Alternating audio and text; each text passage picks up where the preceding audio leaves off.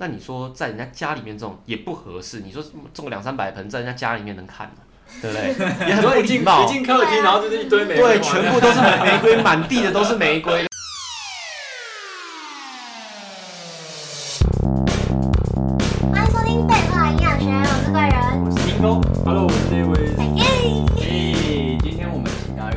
特别的来宾，超级大来宾，他是我认识的新朋友，他叫易夫。然后他有一段时间到了英国，然后开启了一个跟我们同年龄层完全不一样的人生。那我们先欢迎易夫。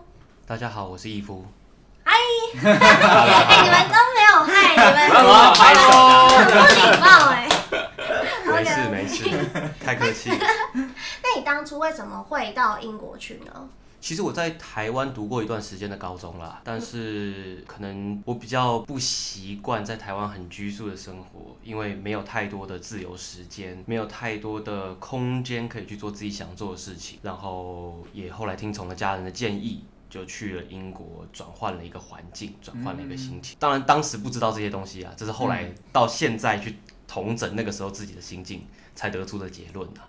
嗯，那到英国之后呢？英国之后真的有像你一开始想象的那样子吗？还是你知道英国生活之后发现英国跟台湾这边的差异最大的点是在哪一个部分啊？其实没有想那么多诶，当时去英国只是因为我家人，呃，就是觉得换个环境还不错。嗯嗯。然后因为我家人在欧洲，我家人跟欧洲有还不错的缘分，所以就觉得说，哎、嗯。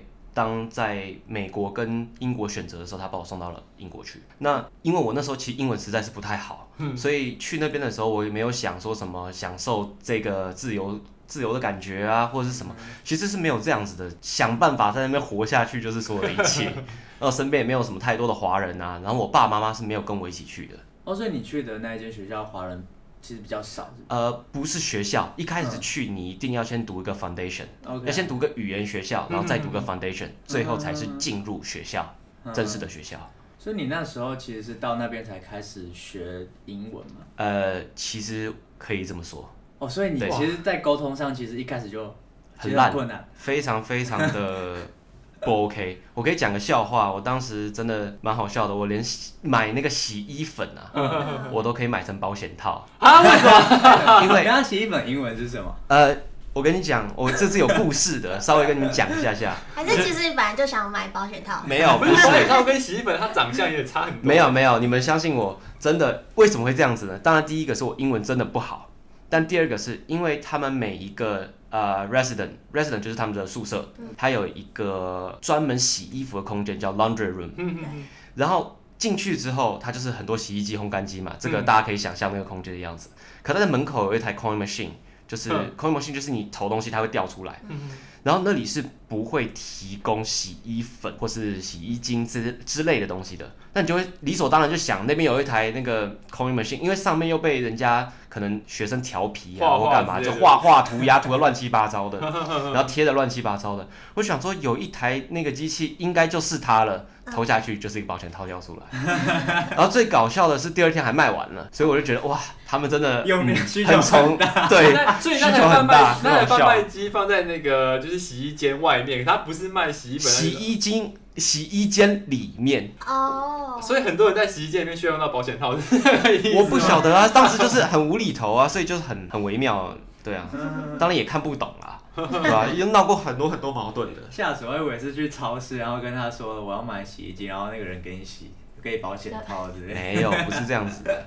对啊。是哦，那你那时候交朋友很困难吗？其实不会，鸡同鸭讲，大家都是，大家都在鸡同鸭讲。对啊，大家都在鸡同鸭讲。其实人家，我觉得，我觉得没有出过国的，或是不能这样讲，应该是说不了解那边的人可能会认为说，哎、欸，白皮肤的人其实好像英文都很好，其实完全不是这么一回事。嗯西班牙人、法国人，特别是北欧的人，比如说像乌克兰啊、波兰这些这些地方的学生，很多会到英国去读书。嗯，他们的英文非常非常之烂，就是比普遍台湾的高中生、大学生都还要再更烂。所以他们只是很会讲他们的语言，但是不代表他们会讲英文。当然，他们有更得天独厚的条件，是因为他们很近，所以对于他们来说，第二外语、第三外语、第四外语，可能都是他们很正常的事情。但这也代表你要好好的去学，不是不是没有人没有学就会，天生就会的，没有这种事情。所以你们你们基本上都是玩在一起的，就就玩在一起啊。他听不懂中文，然后不太会讲英文。你就教他中文。然后我带我听不太懂波兰语，然后不太不太会讲英文，哦、我只会讲中文。可是大家就比手画脚，还是玩得很好。嗯，对啊。那你们在吃的上面会吃不习惯吗？当然还是要，有些人可能会很不习惯，那当然要去适应一下。那你自己呢？我自己是还蛮习惯的，没有什么太大的问题在。他们炸鱼条到底到底好不好吃啊？我个人觉得还不错，可是好像评价两极耶。嗯，很两极，很极端两极。嗯，我我自己是觉得还不错啦，但是当然有些人像我家人就吃很不习惯。所以你到台到英国读书之后啊，发现在在课业上面或是生活方上面最大的差异，会让你让你觉得比较自由，是这样吗？其实不要对自由这个事情有误解，因为自由对它会比较自由，你的时间比较多，它也不会硬性规定你需要去做什么事情。但这个下意识，他从小有这样子的一个教育体制，其实另一个另一个层面，其实就是在啊、嗯、教育小孩子责任这件事情。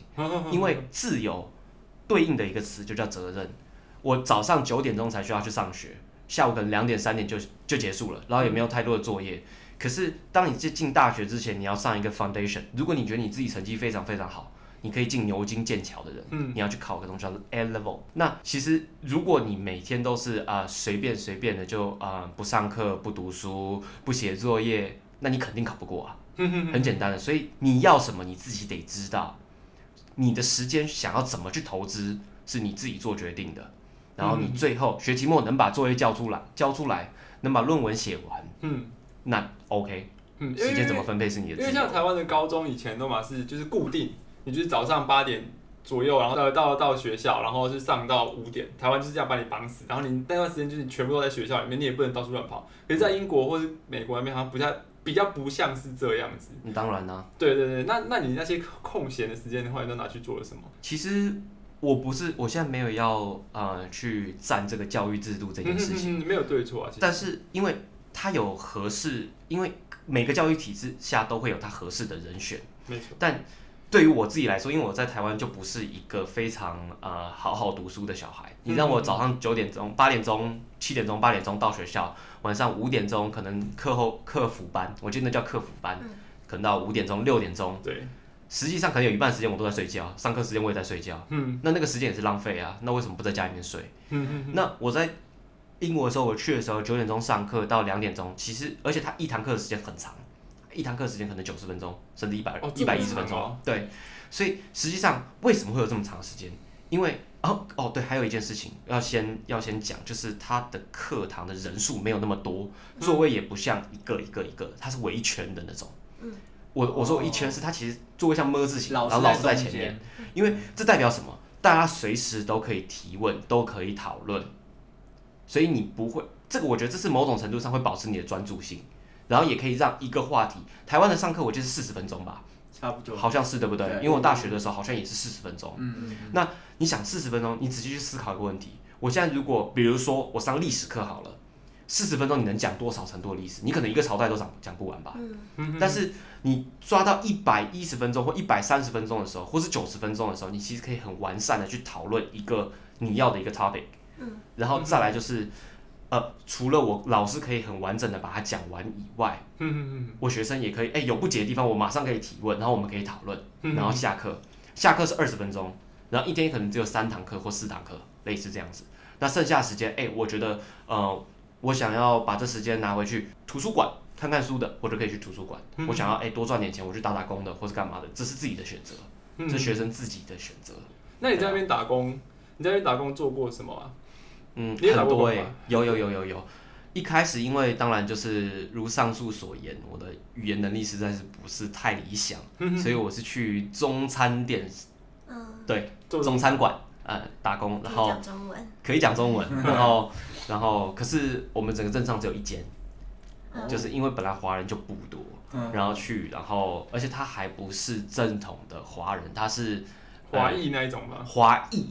但是他不是华人了，其实、嗯、对。哦、那我是也是做内场，因为我不会那个 business service，我不会做这个东西，customer service 我不会这个，所以就变成是在里面做内场。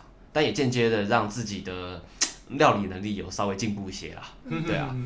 然后到后来去了南英国比较南边有个地方叫 Bournemouth，然后那个地方最出名的就是刚刚你提到的炸鱼薯条 fish and chips。然后也在那边工作。那当然在那个时候，我的语言能力就已经相对好一些了。嗯，所以内场外场都有做到。对，那当然，因为它一样也不需要太过度的 customer service，它就是只是完全是外用的店，就是完全是进来拿了就出去这样，就像麦当劳的 drive through 那种感觉。对。所以就很容易啦。嗯，因为听你说，就是你从你的开始创业的开头是从是说你在那个 Bonus 那个城市开始的嘛？呃，不是，不算吗？不算，不算，不算。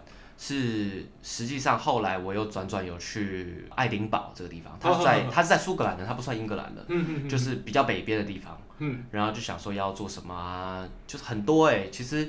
也不完全是因为创业，我觉得很多人会有误解啦。创业人家会说哦，我一定要有个企业体，有个公司，有个实体店面，或是干嘛？其实不是这样子的。你想要干什么？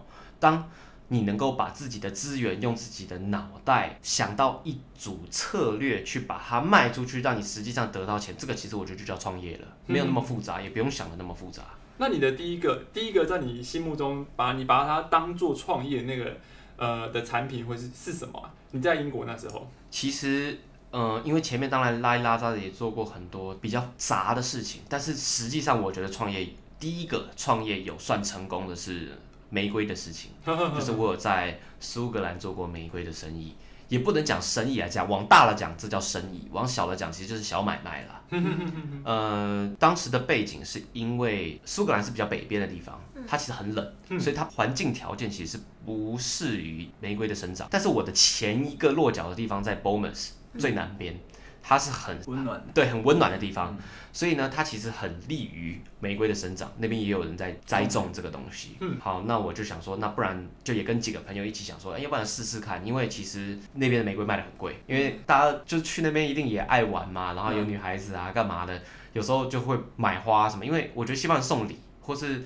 或是跟人家吃饭啊，什么送朵花什么之类，那那是很正常的事情。那就会觉得说，哎、欸，奇怪，买个玫瑰怎么那么贵？其实就这么简单的。我我可以问一下吗？就是到你们那时候出产的产品的那个玫瑰花，跟他们市面上从国外进口玫瑰花价差大约多少？哦，没有哦，其实玫瑰花很多也是当地直种。哦，他们当地也有种，对对对。那当然，当然你说国外进口，其实当然有，它就跨海峡进口嘛。可是最贵，玫瑰稍微粗浅的介绍一下，其实。一些就是比较简单的，比如香水玫瑰啦，或是一些比较南方的，嗯、我们说南法的玫瑰，这是很有名的。嗯、那再来就是最顶级的玫瑰，在大马士革。大马士革是要到走到啊、呃、西亚那边了，就是我们常说中东那边了。那边才有产这个东西。精油都是对玫瑰精油那一种。所以那个当然我们就不去想，我当时也没有想什么品种不品种的，没有想那么复杂，没有那么大的知识储备量。你就是单纯看到路上卖的玫瑰很贵，对，比较贵。我觉得一朵一卡，就觉得说。一朵可能要九块钱、十三块钱、十九块钱英镑。我那时候英镑汇率跟现在不一样啊，那个时候一块钱英镑可以换到六十几块台币啊。嗯嗯对啊，就觉得哇，这么好赚的吗？哦，对啊。所以你说你当初的想法是因为不是因为呃它会有价差的问题，而是因为哎它价格可以这么高，那你就想要投入这个市场这样子。因为很难买，嗯，而且是你不一定买得到。然后我想这么贵的东西还不一定买得到，哇，行吧。那要不然就来研究看看，因为我觉得我在 Bournemouth 的时候，其实买玫瑰没有那么困难，也没那么贵。我想说，要不要试试看好了？我就找了几个朋友，就是也是平时我们玩在一起最好的几个朋友，但四五个、五六个。那我们就说啊，OK，我们就度假的时候去了一趟 Bournemouth，就回到我上一个去落脚的城市。去了那个地方之后，去了那个地方之后，就是当然也是看，哎、欸，他们就说，哎、欸，真的有差哎、欸。if 你讲是对的，他们就说就去问了嘛，去问了一下，说哪里产的，哎、欸，有些是自己家产，自己家卖，很多。然后我们就说，哎、欸，如果你们量充足的话，我们是在爱丁堡读书的学生，我们是不是可以跟你们进看看？他说你们要怎么运过去？我说我们如果量足够的话，我们可能谈个两三间，如果足够的话，我们统一请这边的一个朋友。嗯然后把它哎统一整理起来，然后送到火车上面，然后拉到拉到爱丁堡去。对，一开始就是这样，直接就是这样开始的。然后我们剩下就自己想办法。那你们那时候运到就是你刚刚待的那个城市之后，你们是在路边找一间店卖吗？还是你们就哦没有，很土法炼钢，就是直接呃拿一块布摆在地板上 就直接卖了，真的真的哦，真的就在 City Center 的 Main Street 上面，然后摆一条街。摆摆一块布，然后找一条街摆一块布，东西放一放，整理好，然后因为有一个朋友很蛮会包的，手很细，然后就把它包成一束一束的，然后就处理掉这样子。它，但是所以在在那个地方，它是可以让你在路边随地摆摊。可以，哦，很多人因为到处都有台湾是比较没有办法这样，感觉被警察呃也是可以啦，会被警察，会被警察。那边不会，那边很、嗯很多，所以你非常多，那满街都是。你一开始销量是好的，所以你才有往往下到下一个阶段嘛。其实倒也没有到销量是好的，可是基本上都会销空啊，因为我们第一个量也不多嘛。嗯，你你想这样子运回来能能能有多少，对不对？嗯所以量也不多，然后再就是因为卖的人也没几间，大家看到有时候经过就啊，不然买一朵吧，买一朵吧。嗯然后因为我很我可能还是有那种骨子里亚洲的那种很鸡贼，你知道吗？就是人家卖九块，我卖八块；人家卖十三块，我卖十二块。就有想说一定会有价差，我觉得亚洲人喜欢搞这种。所以可是那个就就也是其实说起来有点。也不能说惭愧啦，可是就是真的有点破坏市场平衡那种感觉。啊可是其实也不至于到这么严重，所以我就觉得你，们量其实不大耶。对啊，是还好。但是当然后来量比较大了，就不太还好了。对后来有在增因，为他后来对有在他后来有增加到他后来到下一个阶段，他后来有自己自己开始种玫瑰的。我们自己开始种，我们最多种三百五十颗，就是三百五十株。那一株大概可以多一点的话，可以放到可以栽到六七六七朵、七八朵、八九朵都有。然后少一点大概就三四朵、四五朵。因为你们是有买一块地，啊，不是不是不是不是，这就到下一个阶段了。嗯，下一个阶段是说，后来觉得说，第一个量没办法没办法控制嘛，然后特别是嗯，怎么讲，在在过火车的时候又会有一些损毁啊，干嘛的杂七杂八问题，嗯。比较不好控这些妥善率的问题，嗯。所以就想说，要不然自己弄，然后我们就想说，哦，第一件事情要什么？当然就是要种子嘛，哎，可不可以要到种种子比较好的那些品相的种子？嗯，OK，一开始哦，一开始还不是全部都进种子，因为玫瑰可以先一盆一盆的叫，就是它是现成的嘛。哦，然后只是看你怎么植株那一种。对对对对对对对。可是后来当然是也是种子。好啦，那再来就遇到地的问题，嗯没地方给你弄嘛。我朋友是就是我们五五六个朋友之中，其实这个是第一，这反而是第一个解决的问题，因为五六个朋友之中有一个是他们是本地人，所以他们家就是就是普通一栋房子，然后一个庭院。可是庭院不能住，庭院不能种，因为太冷了会死掉，那个玫瑰会种死掉，那我们就没办法种了。那你说在人家家里面种也不合适，你说种个两三百盆在人家家里面能看吗？对不对？也很不礼貌一。进客厅，然后就是一堆玫瑰对，全部都是玫瑰，满地的都是玫瑰，对不对？把人家空间都占满了，这个也不合适。好，他们地下室有一个有个空间是杂物间，就是厨房地下，就是厨房一些什么修杂草的东西啊那类的，我们就说啊，要不然这个地方好了，也只剩这个地方可以了。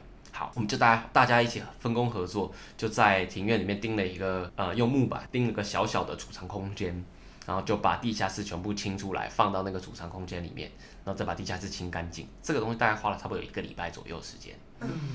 然后做成功的时候发现，OK，下一步它够干燥没有问题，然后够温暖也没有问题。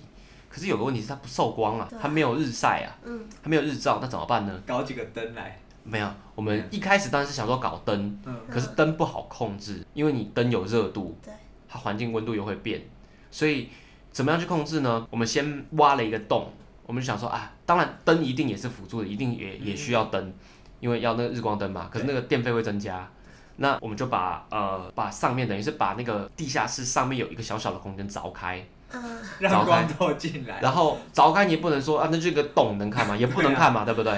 所以我们就用水泥啊那些东西稍微把旁边先固定了一下，应该就是拿石头堆一堆，然后砌了一点点水泥。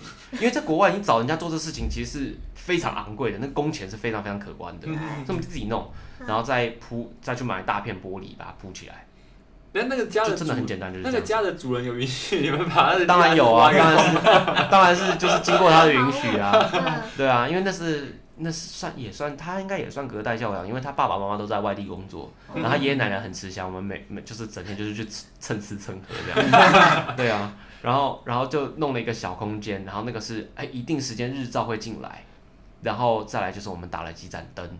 去维持它日照，维持日照的原因是因为可以让它更快的生长，更好的生长，可是也不能一直照，对，它是需要休眠时间的。嗯，再来就是遇到很多问题，就是哎植修啊，因为比如说为什么我刚才说可能多一点的玫瑰，就是大盆一点，它可能才有八九朵啊七八朵，你会想哎怎么会那么少？是因为其实它得要控制的是你不能让它长太多，比如我这一盆它还没开花之前，我就会可能会把一些枝芽全部剪掉，就控制它可能只有七朵枝芽、五朵枝芽。原因是因为它每一朵枝芽吸收到的养分才会够多、够均匀，它才会长得够好，这些才是能用的。是遇到这些事情，反正就也是一步一步，当然会遇到很多问题了。然后开始哎种了出来了，种了出来，然后继续卖。一开始当然也是配合的，就是一边进一边种。然后到后来就是慢慢就全部都是用种的。那那你有算过吗？就是这这可能是因为是因为你第一个第一个算创业的起头嘛？那你有算过就是你的成本跟你的利润这样下来？当然是有算啊，当然是有算啊。我最多的时候有一次一天，我们把刚摘完的东西，刚收成完的玫瑰，我用“收成”这个字啊，嗯，收成完的玫瑰。然后我跟我两个朋友，我们后来就是分工合作嘛，我们六个人，可能今天是你跟我一起去，后天是。另外两个人就是搭档去去街上卖啊，嗯、或者是白天起来的时候，因为最讨厌就是它的浇水的时间，因为我们用的是嗯那个土是比较干的那种土，就是它下面会那个土也要混，嗯、然后它是有一层有点比较像石灰那种，不是不是不是真的石灰粉哦，它就比较像碳，比较像石灰那种，它因为它沥水快，嗯，是可因为你能控制你的根不会被烂掉，掉然后又可以保持土壤其他其他的沃土是湿润的，所以说。就是变成是每天可能要浇两次水，然后有一次要很早起来要浇水，不然你隔一个晚上它会太干。嗯。然后最讨每大家最讨厌六个人都一样，最讨厌就是早上去浇那个水，因为要很早起，然后很早起，然后大家就讲到时候不输人去浇，这样类似这样子啦。然后就有点像惩罚游戏，也不不能算是啊，反正就是那那个人就默默就把它浇一浇。然后有一次我就跟我朋友把收成完的玫瑰去大街上卖嘛，然后就全部卖到光，然后那一天带两千多两千多接近三千块钱英镑。哦。一个下午，那成本呢？你假设你这样一千万，呃，因为你还要算沃土啊，那些那些的钱，大概可是因为这不太能这样子抓的，我不能说，哎，我今天卖，你没有精算过它相，应该说你不能说今天，因为你要想它九九收成一次九九卖，嗯，那那天是很尴尬，是因为我们比你说一天卖三千很多吗？很多，可是我们也把库存量给消掉，对，不是说全部消掉，可是是消掉一部分，那。我们的我们是怎么做？我们可能会控制，因为你每一株栽的是，你不可能三百五十株一天全部全部把把它全部哎施肥好啊，全部弄完嘛，然后让它一次性全部成长下来，你一定是有前后顺序嘛。所以我们控制是我们只有礼拜六跟礼拜天在卖，我们只有礼拜六跟礼拜呃礼拜五跟礼拜六，对不起，不是礼拜六跟礼拜天。为什么是礼拜五跟礼拜六？因为刚好是他们的到了他们休假时间，休假时间到了就会有人出来要喝，他们每天都在喝酒啦。我意思是说，哎。要找老婆出去约会了，要找女朋友出去约会了，对，最好卖，真的很好卖。嗯，那个时间是最棒的。然后呢，我们就是每个礼拜五跟礼拜六而已，有有在摆。接下来就是变成是说，我一次卖太多的话，我下个礼拜的库存可能会不够，就是没有那么多量可以卖。因为它是，比如说这十盆可能这个礼拜刚好到可以卖的阶段，嗯、然后另外十盆可能到下礼拜，它就是有一个时间限制了，所以我们不至于会到断货。花期蛮短。呃，没有到很短，嗯，没有到很短，但是也不长。你时间算得好，其实是可以 cover 的。可你要怎么去抓那个成本？其实实际上你得抓，比如说一个月我总共收入是多少，然后我花了多少钱？对，总共花了多少钱？可是有时候又很尴尬，因为你说水算不算花钱？你水不会花钱啊。成本是没办法算。比如说你土土可以重复利用啊，那有些东西是，比如说。一些不能用的花，我们把全部堆在一起，我们就全部就是枝叶啊什么，全部把它堆在一起，然后搅烂，然后到上面拿个盆子，全部把它烧掉，那个又变成沃土了。那 那个也不用花钱。所以你说高吗？它其实很高。可你说真的那么高吗？哎，你要花很多时间，然后你要花很多时间成本上会比较多。对，但是比如说两千块钱，我觉得我们实际去计算，估计一千五、一千六有。哦。有利润有到一千五、一千六是绝对是有。也是很高，这样很高，非常高，非常高。所以为什么做这个东西的大户可以？有很高的收益，其实是这样子的。可是你说它真的收益很多吗？哎、欸，那个是你没有。可能是时间成本上面会会相对来说来的多点，嗯、还是我们来台湾种玫瑰啊？可你要想一件事情哦，你要讲一件事情哦，这个我都是他成功可以让你卖出去的情况。你如果中间遇到花枯死了怎么办？遇到虫害怎么办？都有遇过吗？你在这过去？哎、欸，我们还好，因为那边太冷了，不太有什么虫害。可是会有霉菌，哦，会发霉，会发霉，会发霉。这个也很麻烦，所以我们后来有有过一批死掉的，变成是那段时间就是一直白花钱，所以你要你要给它固定不一样的养分，去让它不会遇到这些霉啊或者什么，然后或是要确认你的环境是不是够干燥啊，然后你检查要够细，不是我今天交完东西我就走了。那那后来那后来这个玫瑰的生意是怎么样结束的？简单来讲就是六个人，也不能说分崩离析，因为有些人可能他读的学校，哎。比如说隔个学期啊，要修的课的时间不一定啦，然后时间赶不上啊，然后又比较麻烦啊，然后觉得比较复杂，然后大家合在一起，觉得说可以做。那当时遇到要开酒吧的事情，嗯，然后就觉得说，嗯，要不然玫瑰就先收起来，反正也没什么缺点。所以你们就把投资转到酒吧去这样子？呃，其实没有诶、欸，也没有，因为酒吧投资其实不是这今天一千，明天两千就可以赚得回来的，就是你就有那足够资本。那又是另外一个故事，就是我有另外一个朋友，他们有这个条件去做这个事情，然后嗯，怎么说也很给我机会啦，真的是算是运气非常非常好啦，就是既又算我其实没有那么。天底下如果不是在学生阶段，是不会有这么这么好的，你怎么讲这么甜的机会啦？什么意思？他是算我股份，全钱全部都他出哦。嗯。可他算我一部分的股份。技术股这样子。呃，没有，因为我也没技术啊，我哪里来股份？那他希望你去帮他。他就是觉得，哎、欸，大家一起做事情很好玩，因为我们已经有前面这个经验，他很喜欢大家一起做事情。然后我又是可能呃东方小孩嘛，就跟他们的生活生长背景不太一样。然后他投钱，然后教我怎么。怎么去？因为我们也当然也是互相研究啦，怎么样经营酒吧，然后怎么样去跟人家谈生意，这个就他就熟悉了。嗯，那怎么样去跟人家谈配合，然后要怎么样去压酒，然后要怎么样去哎 service，然后你怎么样算员工薪水这些东西，都是他手把手教我的。所以我等于是在里面打工，然后有一笔有一笔收入，同时我又可以拿股份的分红。所以他算是对我非常非常非常 好，没有这种机会来找我。真的，所以我说运气真的非常非常的好。你那时候是已经毕业了吗？没有，一边上学一边弄。对啊，哇，对，因为因为酒吧的经营来说，感觉就是比在玫瑰的贩售上面来的困难很多。嗯，当那当然是，因为你还得请会计师，你要有人算这些酒的这些成本的控制上面，就变得要比玫瑰来的更。你们不是小酒吧吗？呃，其实不太小哎。哦，我想说请到会计师那个不，其实他酒吧的大小，你就想差不多跟一间呃 TGI Fridays，你知道吗？Fridays，呃 TGI Fridays 就是那种美式的哦，金色山脉你知道吗？大概像那样子规规格。那很大一间。对，就是蛮大的。然后他那时候是都已经相关的什么调酒师啊，然后餐点那些他都已经 setting，就是教你怎么去物色这些人，然后。然后你要怎么去跟人家谈？所以其实也算是你一手把这些东西都没有，算是人家一手教着我起来的。这个很大一个，我现当然那个时候不会去想到这些东西，是真的是到事后到了这嗯已经事过境迁之后，到这么长时间过了之后，到现在的我去思考那个时候的自己的心境，我会觉得说其实真的是也有因为这个机缘，因为这个这个机会啦，因为这份工作。很大程度的造就了我之后想事情的遇到事情的时候思考的一个方向，跟怎么去处理事情的一个，我觉得它算是一个起始点跟一个基准点的。OK，对啊。那这些酒吧现在还有在，因为你回台湾的嘛，酒吧还它还存在。一直到去年疫情开始之前，都还有在存在。哦，因为疫情之后大家封封城那些东西，所以可能影响受影响。对啊，就没有再做了。那那其实我回来这么久了，我也。这个事情我都已经快忘了这间酒吧存在了，真的已经。竟然会忘？他是你一手带大的还是说？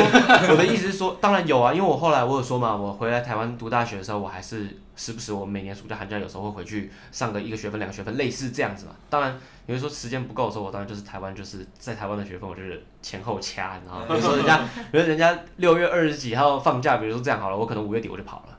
哎，你没有想说就就做创业就不要念书了？呃，其实没有，因为我家人很在乎学学业这件事情。我到我现在，我爸都会非常非常积极的要求我读完，即便没有读完博士，他是希望我读博士啦。但是即便没读完，就至少要有硕士拿到这样子。可是其实我们的概念也差不多，他是非常非常支持我一边学一边读，嗯，一边学呃一对不起不是一边学一边工作。为什么？因为这是我的概念，当然不包含所有人的立场。因为有些人他可能是研究型的人人员，比如他读的可能是生技类的，那他一次读上去，这个可能对他来讲是实际的。可是对于像我们这种的，你不会很多多少人是哎，我读完研究所之后，我读的东西跟我出出来从事的东西完全不一样。对。所以所以我的意思是说，你是念是不是他？我不知道相关的吗？呃，没有，我研究所我现在就在在想，因为当时我去的时候读的是 architecture。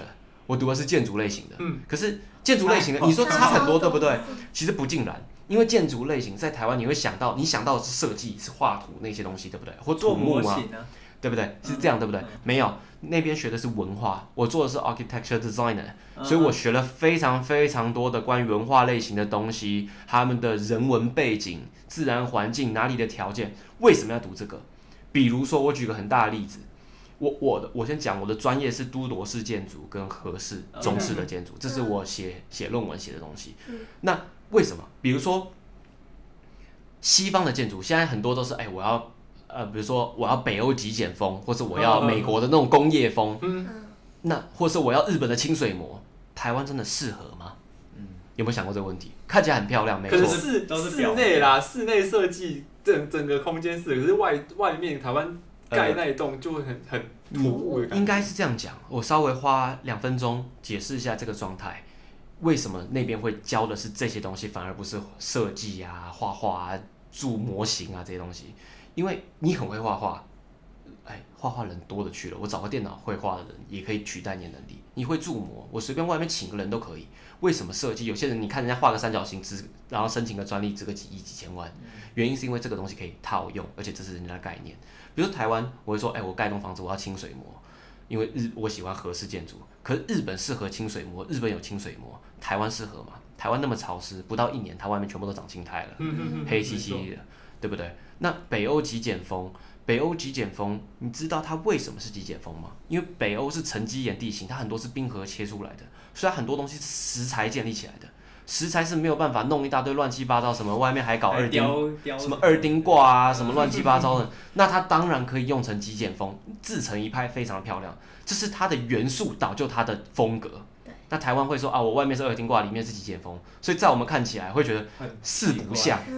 然后人家会说哦，这极简风非常漂亮，在我们看起来讲的难听点就是 bullshit，嗯，真的是这样子。我觉得台湾比较可惜的是，台湾没有一个自己的特色。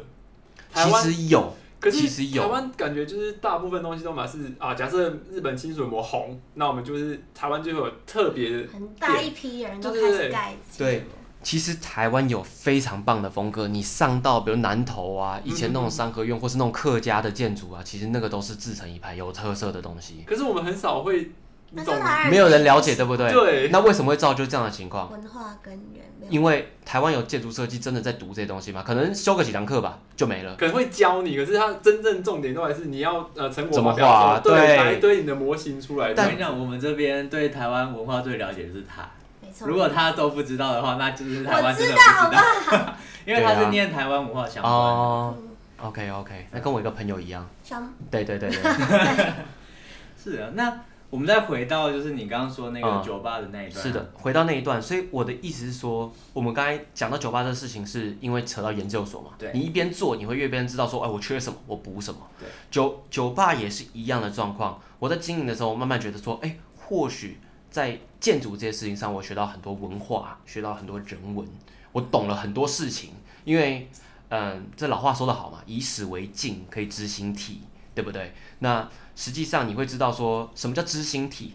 我看到一件事情，我看到以前它是怎么发展的，它发生过什么事情，我就知道说，哎，现在我遇到了，它之后可能会怎么发展。但是这个东西是可以运用在商业上的，我或许对商业会更感兴趣。会出现这样的状况，变成是说，哎，好，那就知道说，哎，怎么怎么做，怎么怎么做。那在酒吧经营上也是一样的状况，就是，嗯，朋友有这个机会带着我怎么做，怎么做，怎么做之后，我们可以去参照很多以前别人的经验，然后包含我现在我在台湾现在也开了一间酒吧，那那在台北那边，那现在因为疫情的关系是停住的，但是其实还算不错。还算不错，那其实很多东西对我来说，人家可能会发生的问题，在我这边就早就已经被提前避免掉了。这个就是因为以前的经验造就了现在可以这样子。对啊，所以你那时候在英国那边开的这间酒吧，嗯，然后回来台湾之后才又再开了这间吗？哦，是是同时，呃，酒吧是今年才开的，今年才开的，疫情前一个月。哇，哇好衰哦！你开在台北哪里啊？林森北路。哇，那个租金还行啦，还行啦，一级战区。对啊，那租金应该不得了吧？呃，是不便宜啦。对啊，然后现在疫情这样子，至少封锁两个月有。对，就就送房东钱啊，祝他祝他呃一年快乐。他没有，他没有，就是给你一些就是优惠或什么。有啊，那个优惠微乎其微啊。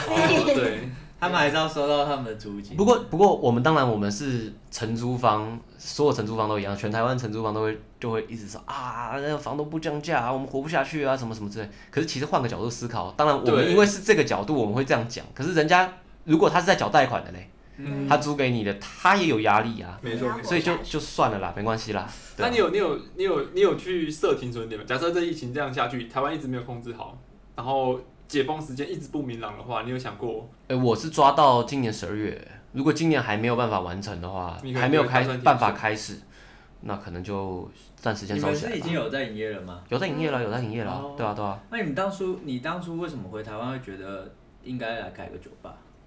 没有哎、欸，开个酒吧，酒吧这东西只是我讲直白一点，这不算创业啦，哦、这是开着玩的。因为我们的我平时的工作需要很大量的应酬，然后需要很大量的交际。所以实际上，我原本想要做的是一个所谓的私人的会所，可是奈何这个东西需要的资金流量，跟你的营生的一个基准点，实在是门槛有点高，所以后来就想说，那不然就弄一个比较比较呃比较隐秘一点，比较会员制、比较私人的酒吧。嗯第一个，它的呃，当然你我可以控制，基本上我不会不会有一些。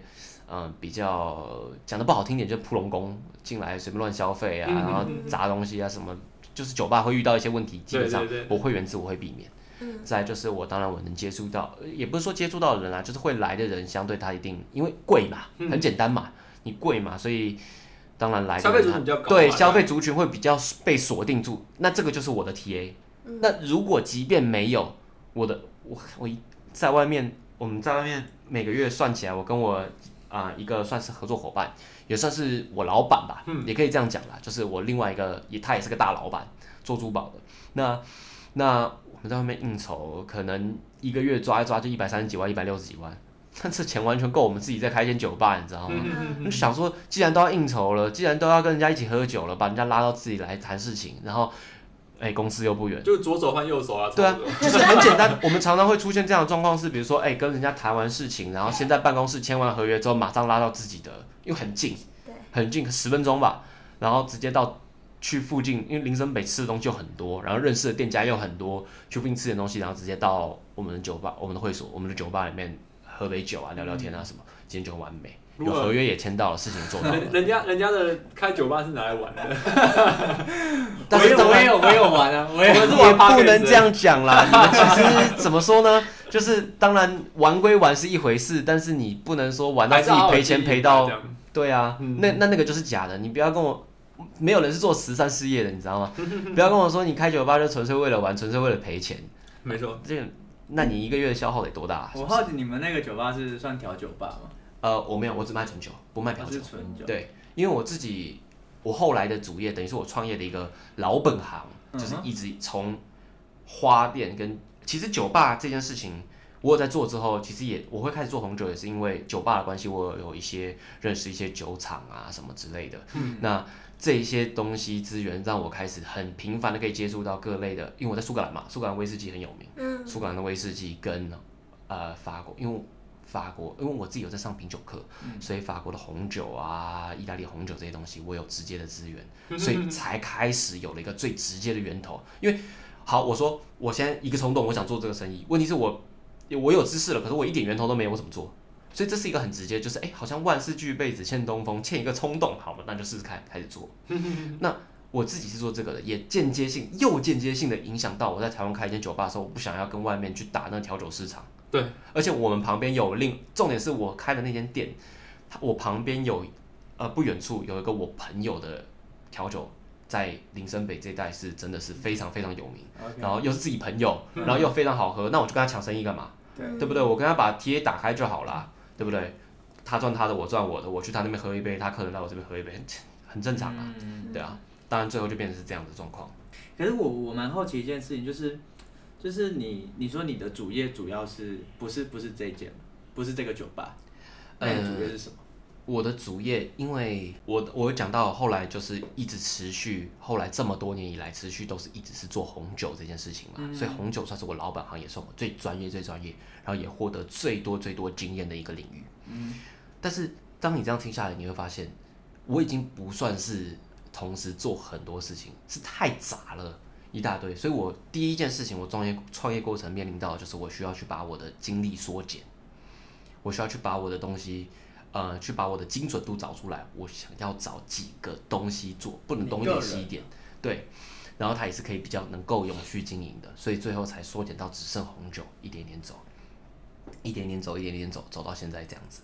那你刚才问到的问题，变成是说会比较直接性的问我说我在做什么？现阶段是因为简单来讲，我家我家里面是做珠宝的，去年开始他们等于是有点像让我交棒，对啊，所以变成是说就是通常家里都会希望自己的孩子会来接。嗯，那珠宝对我来说。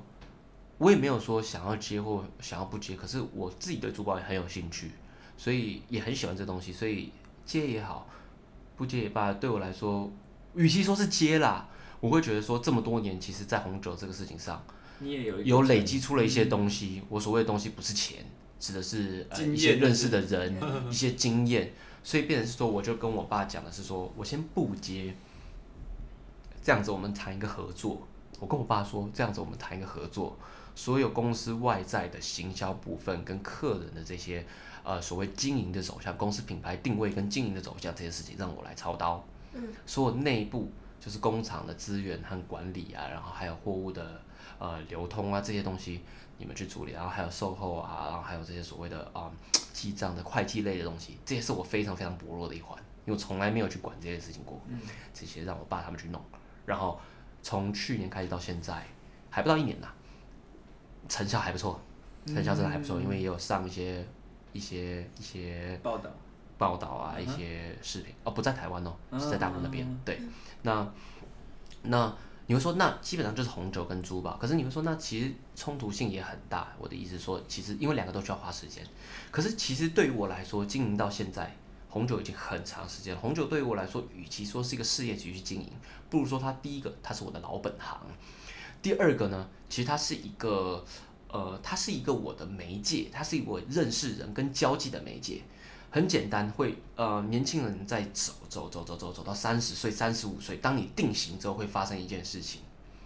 假使你是做餐厅的，我我举一个比较极端的例子，没有任何没有任何褒贬的意思。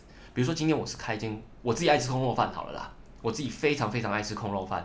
好，假设我是一间，我做我开一间小吃店，然后专门卖空肉饭，然后开连锁，像胡须章这样子。嗯。好，我开一百间、一千间，我即便你月营业额让你做到三千万、五千万，做到这么大了，你依旧是空楼饭店开小吃店的老板。如果你不跳脱这个思维，你想去哎，比如说我今天想要认。想要跟一个呃生技公司的大股东，或是一个一个嗯，比如说医院的院长做一个和谈，做一个嗯合作，比如说生技公司的一个老板做一个任何性质合作，我现在先不在这里举例，比如说做一个这样子的性质合作，一定没办法。第一个，你认识不到这样的人；第二个，你到三十五岁，你已经赚那么多钱，你已经定型了，你没有那些知识储备量，嗯，所以。你绝对没有办法呈现这个事情，除非你有特殊额外的机缘。那红酒这个产业很好玩的是什么？它是一个媒介。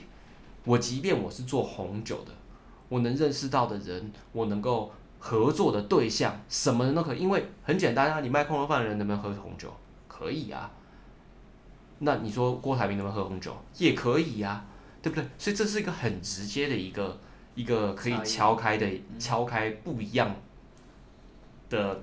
不一样世界的一个桥梁啊，嗯、所以对我来说，我觉得我在这事情上得到的，在这事业体上，一开始我当然会觉得，哎，赚到钱很开心。第二个是，哎，我认识到人很开心。这认识到人是会让我自己有一有一段时间会有一点优越感，所以我觉得我处理什么事情真的是打几个电话，或是问几问几个人，真的是非常的，就像你讲得心应手，很容易就处理。可是后来会发现自己还是太浅薄，其实这东西是。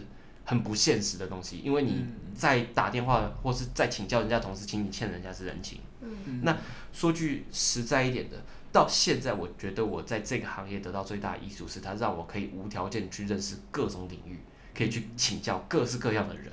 嗯、这是这个领域最大的优势。嗯、即便它不赚钱，我都觉得这个东西会让我继续做下去。对，那珠宝也因此相得益彰。我觉得这东西是可以搭在一起的。其实我觉得很多创业家他在连续创业的过程中，很多东西都是相辅相成的。是，然后再加上他呃的机缘，其实都是因为我做了这件事情，然后相继触发旁边的一些创业机会，然后我就慢慢一直延伸下去。所以其实他们的那个路才会越扩越大。完全正确。对。OK，好，那我们这一集的时间也差不多了。其实义父有很多事情、很多故事可以跟我们分享。那下一集呢，我们会继续分享一些他在创业中期啊，就是度过了这些甜蜜期之后，他要怎么去延续他的事业，然后怎么让这个事业逐渐的稳定下来呢？那会在下一集跟大家分享。那我们这一集就到这边喽，大家如果喜欢。